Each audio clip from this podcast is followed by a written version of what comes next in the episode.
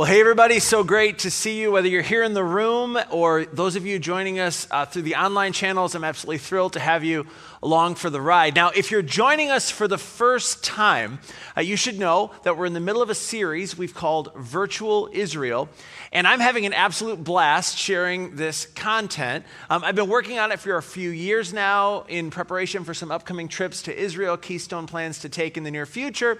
And each week, I get to introduce you to a site that we hope to visit uh, and then teach some of the content that I plan to teach at that site. And so far, it's been great for me because I get to test drive some of this content. And, and hopefully, if you've been with us, it's been great for you because you get to take a virtual trip to Israel during a pandemic.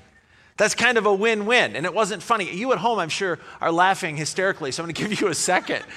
Anyway, uh, to get us going today, I need to introduce you to another little known, but as it turns out, incredibly significant site. This one is located about 25 miles northeast of Capernaum. Uh, that's the town Jesus used as a base of operation. Here's a map to kind of get your bearings. You see the Sea of Galilee right here. Um, and, and this town in the first century was home, uh, or this site rather, was home to a town called Caesarea Philippi. And it sits right at the foot of Israel's highest peak, Mount Hermon. That's where the headwaters of the Jordan River all begin. And so I, I want to show you a 25 second video to kind of get you a sense of what that site looks like should you visit it today. So let's check this out.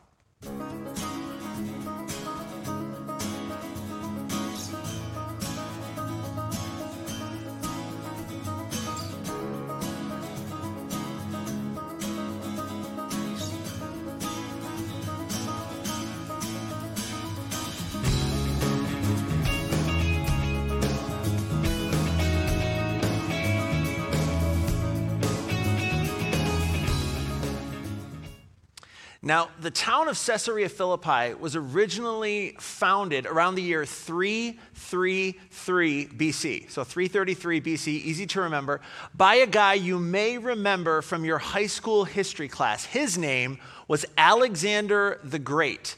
Um, and he founded the city while he was on his way to conquer much of the ancient world. And as the story goes, uh, during a military campaign, Alexander came into the region around Caesarea Philippi and was absolutely captivated by a large cave out of which flowed a vigorous stream.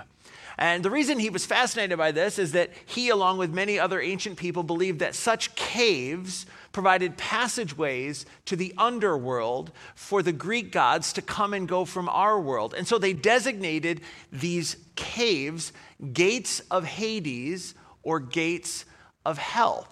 Uh, well, Alexander immediately recognized the ceremonial potential of this site, and so he commissioned the construction of a city.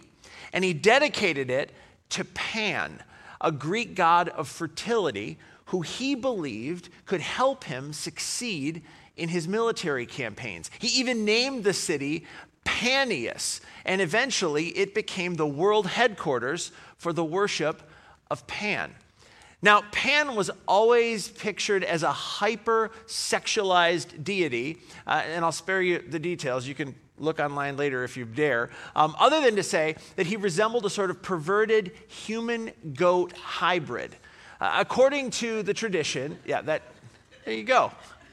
I found him online too. He's good, right? Yeah. According to tradition, Pan was described as a highly mischievous deity who was not necessarily benevolent. Uh, Greek mythology relays many cautionary tales regarding involvement with Pan. It was like, if you want to stay safe, don't invoke Pan. Nevertheless, in Jesus' day, scholars suggest that as many as 300,000 people per year would travel to Caesarea Philippi in order to visit Pan's temple and to seek his blessing on their lives.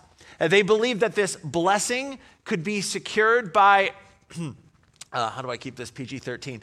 Uh, the blessing can be secured by participating in inappropriate ceremonial activities involving goats.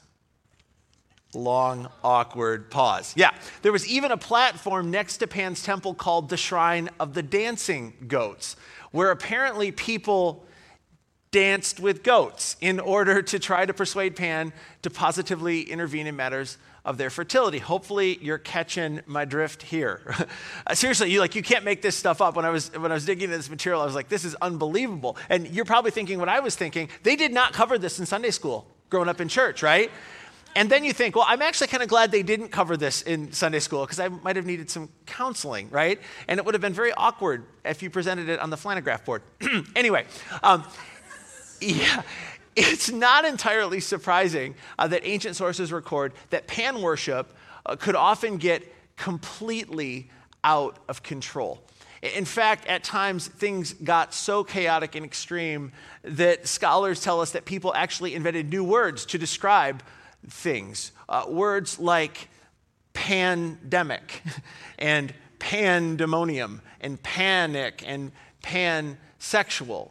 You, you kind of get the idea. I mean, I say all that to say in the first century, Caesarea Philippi was not a great place for a family friendly vacation. Yeah? Honestly, it was a place that would make Las Vegas blush.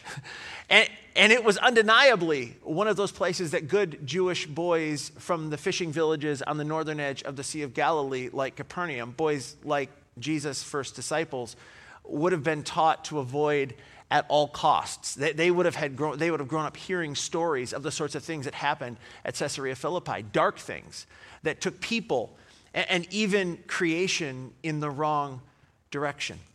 To religious Jews, the city was a cartoonish picture of what can happen when, when God is absent and culture and, and things go completely off the rails. So you can imagine how surprised, maybe better, how shocked those first disciples of Jesus would have been that day 2,000 years ago when he led them on a two days walk north to pay a visit to Caesarea Philippi near the end of his life. Now, Jesus did this because he knew something his disciples couldn't possibly have known at the time. Caesarea Philippi was actually the perfect place to present his first followers with a mission, a mission that would carry them for the rest of their lives. He knew that the context of Caesarea Philippi provided the perfect spot to have a conversation that would leave an indelible and necessary imprint on the psyche of his first followers. And so he walked his disciples to the forbidden city. And, as I imagine it, on a hillside overlooking Pan's temple complex, he asked them a question. Now, Jesus' disciple Matthew, who would have been there that day, records what happened in his account of the life of Jesus. He writes the following He tells us when Jesus came to the region of Caesarea Philippi, he asked his disciples, Who do people say the Son of Man is? Now, you should know that when Jesus says that uses the phrase Son of Man, he's actually speaking of himself. He's basically asking them, Who do people think that I am? What's the word on the streets? And, and so the disciples replied, They said, Well, some say you're John the Baptist. Others say Elijah, and still others Jeremiah or one of the prophets. So their response is, is kind of interesting because, like, without hesitation, the disciples rattle off a list of some of Israel's greatest prophets, which actually tells us something about how Jesus was being perceived by the people of Israel. I mean, John the Baptist was a popular teacher and a contemporary of Jesus who had at the time been recently beheaded by Israel's King Herod. Uh, Elijah, I mean, he was the ultimate Old Testament picture of passion and radical commitment to God. And then, and then Jeremiah, he was a prophet who had been persecuted by religious leaders who didn't appreciate his relentless challenges for them to turn from their sin. And so apparently, people in the first century at this time were regarding Jesus at least as highly as some of Israel's most revered prophets. But what was undeniable is that at this point in his life, everywhere Jesus went, he was met by crowds who were fascinated by him and who were desperate to hear him teach and to watch him heal. The, power of God was flowing in a new and unprecedented way, and people wanted to witness it. Uh, people recognized Jesus as a, as a powerful voice who brought challenge and hope and correction and light and truth. Uh, now, as Matthew's account continues, uh, Jesus asks his disciples a follow up question. He phrases it this way He says, Okay, that's great. That's who they think I am. But what about you? Who do you say that I am? In other words, nobody has had more proximity to me than you have. So, after all you've seen, after all you've heard, after all you've experienced, after all the conversations as we're walking from village to village and the interactions and the observations, what have you concluded? Looking at these 12 guys, who am I? Well, in response to his question, Peter, who is likely the oldest of the disciples and absolutely the most impulsive of the disciples, responds immediately without missing a beat. Matthew records, he says, Simon Peter answered, You are the Christ, the Son of the living God. Now, and it's worth noting that uh, this passage was originally recorded in the Greek language, and in the Greek, the word order here emphasizes the word living. It's like Peter says to Jesus, I believe that you're the Son of the living God. Not, not a lifeless God like Pan, whose worship can only lead people into darkness and chaos. You're the one God promised to send generations ago to our ancestors to once again lead your people to freedom and to once again remind them of their calling to be a light into the nations. And so, yeah, after all I've seen and all I've experienced, I know who you are. You're the Christ. You, you, that's the Greek term. The, the Hebrew term would be Messiah. You're the Messiah. You're the one our people have been waiting for for hundreds of years. It's like Peter looks at Jesus with tears in his eyes and goes, I, I can just see it so clearly. Well, Matthew records for us that Jesus responds to Peter, and Jesus' response to Peter is actually pretty amazing. Here's, here's what he says uh, Jesus replied, Blessed are you, Simon, son of Jonah, that's Peter, uh, for this, this observation of who I am, was not revealed to you by man, but by my Father in heaven. And we read this and we go, Oh, that's kind of a nice thing to say. But let me tell you what Jesus was saying to Peter. He basically was saying, Listen, Peter, you're right about who I am, but, but just so we're crystal clear, you're not smart enough to have figured that out on your own. God told you. And I, love that. So consider yourself blessed. It's like Jesus wants to serve Peter a little bit of humble pie in this moment, right? So good. Anyway, Jesus continues. Um, and as Jesus continues, he actually makes one of the most significant proclamations in all of human history, overlooking the temple complex to Pan at Caesarea Philippi. Here's what Jesus says next He says, And I tell you that you are Peter, and on this rock I will build my church, and the gates of Hades will not overcome it. Now, the reason I say this is one of the most significant proclamations in human history is, is because Catholics and Protestants have different theories about what Jesus meant here. Uh, Catholic scholars argue that because Peter's name in Greek is Petros, which literally translates rocky, when Jesus says to Peter, On this rock I will build my church, he's actually talking about Peter.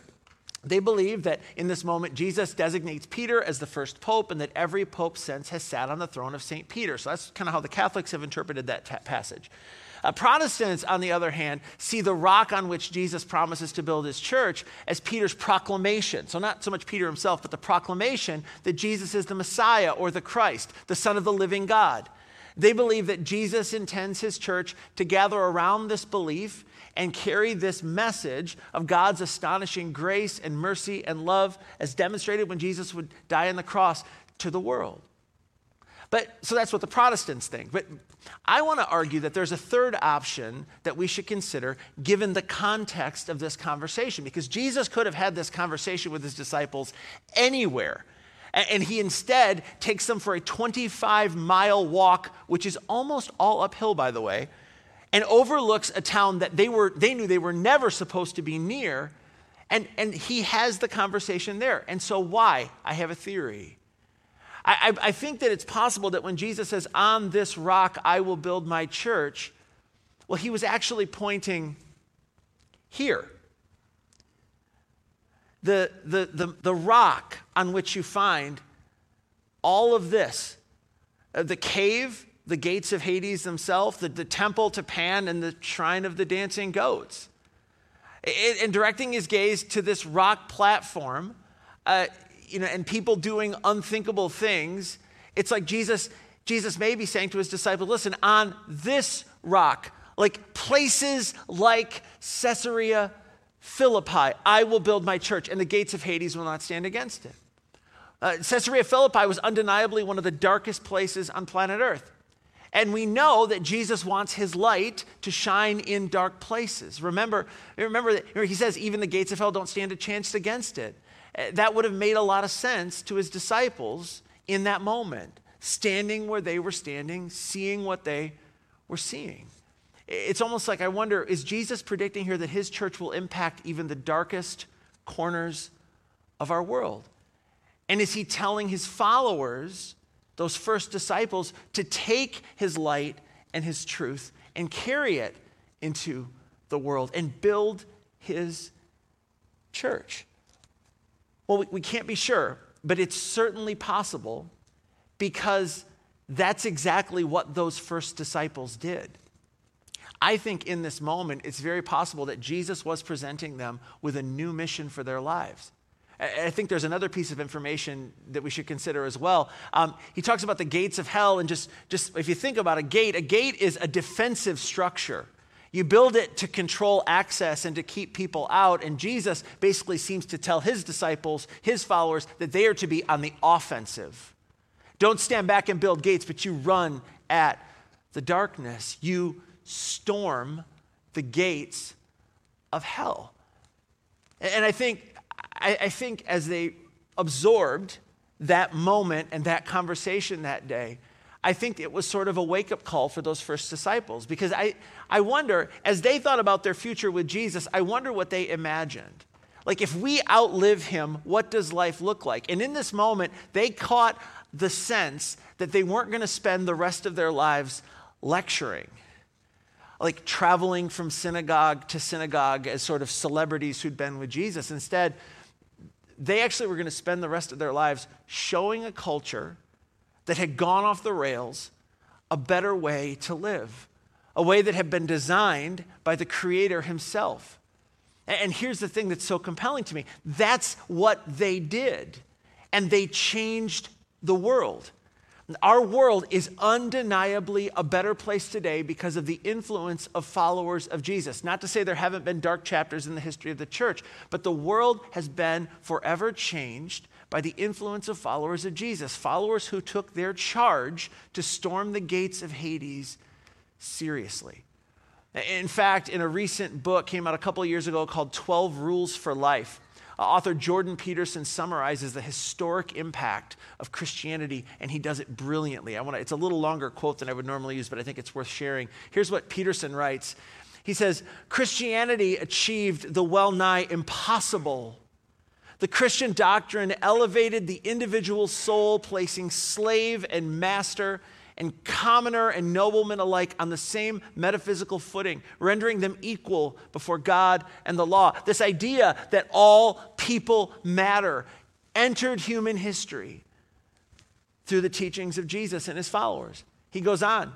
He says, the implicit, transcendent worth of each and every soul established itself against impossible odds he said, It's nothing short of a miracle that the hierarchical slave based societies of our ancestors reorganized themselves under the sway of a political or ethical religious revelation, such that ownership and absolute dominion of another person came to be viewed as wrong.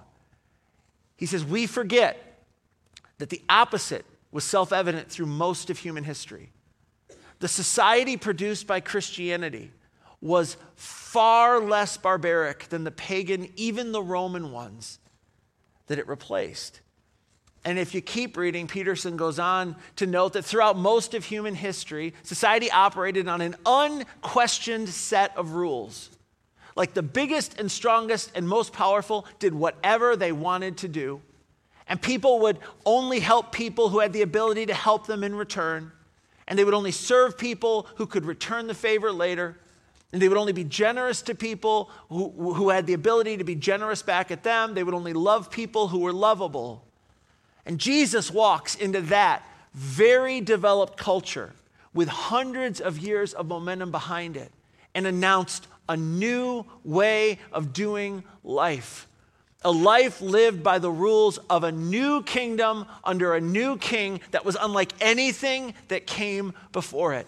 And he looked at his followers and taught his followers to assume a different sort of relational posture towards other people. He wanted their lives to be marked by radical, self sacrificial acts of love and grace. He wanted them to be people of compassion and generosity who gave of their time, gave of their resources without expecting anything in return. I mean, Jesus told his followers uh, to do for those who couldn't do anything for them and to give and share and serve people they didn't even like. In essence, Jesus and his disciples have shifted the world's concept of love. They embodied the teachings of Jesus by clothing the needy, by feeding the hungry, by carrying water to the thirsty. They visited people who were in prison and they invited strangers over for dinner in order to build relationship with them. And here's where this gets so compelling. As those first followers of Jesus actually did these things, the world was watching. The Roman citizens were watching. And they came to realize and recognize that a new kind of love had somehow come to planet Earth and they couldn't help but be drawn to it. Guess what I'm trying to say is that everything happened just like Jesus predicted it would happen 2,000 years ago, standing with his disciples on a hill overlooking the city of Caesarea Philippi. And it happened just like Jesus said it would happen, because as it turns out, this is our big idea for today, Jesus' message of grace is an unstoppable force in our world. It's unstoppable because it's powerful.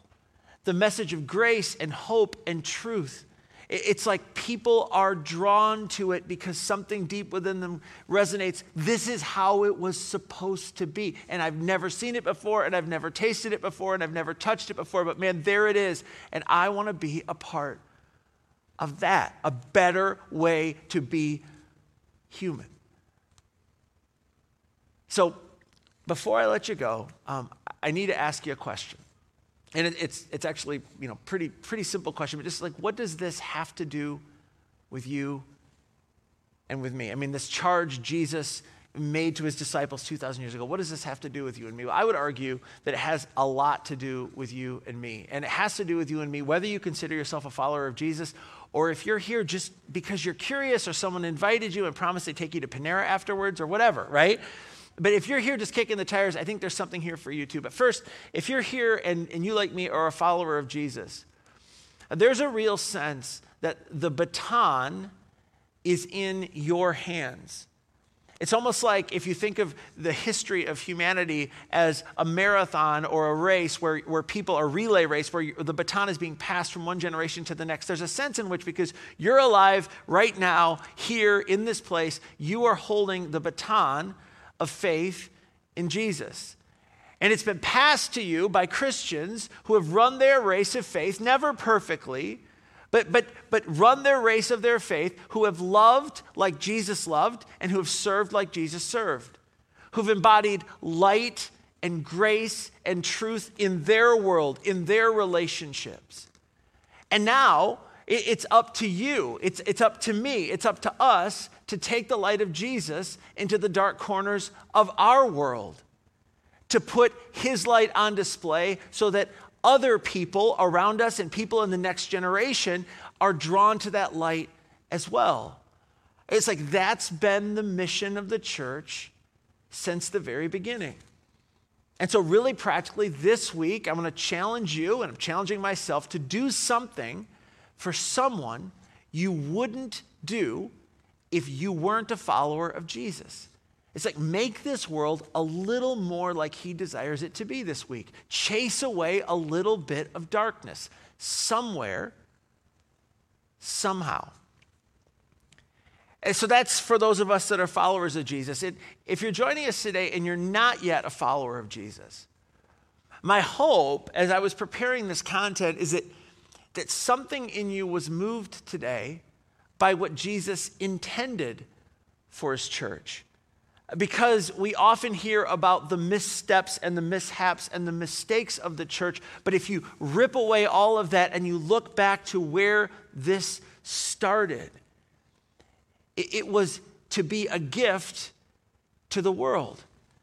That Jesus came among us as one of us to rescue us and to show us a better way to live in the here and now to make this world a better place. And, and Jesus came among us because God so loved the world that he was willing to do whatever it took to restore what had been lost, the peace that had been disrupted between himself and the people that he loves. That was the mission of Jesus.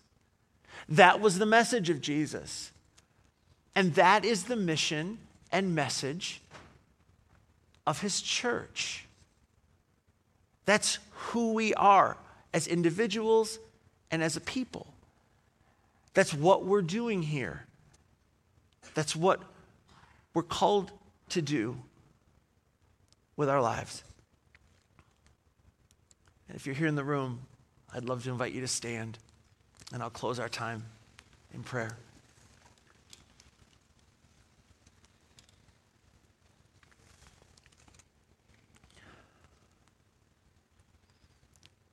Heavenly Father, in this moment, once again, we just want to say thank you. Thank you for engaging a world that so quickly goes completely off the rails. Thank you for extending us grace. Thank you for offering us a chance to be rescued by the blood of your Son, Jesus. And thank you for giving us an invitation to live in a new way, to be a part of what you're doing on planet Earth.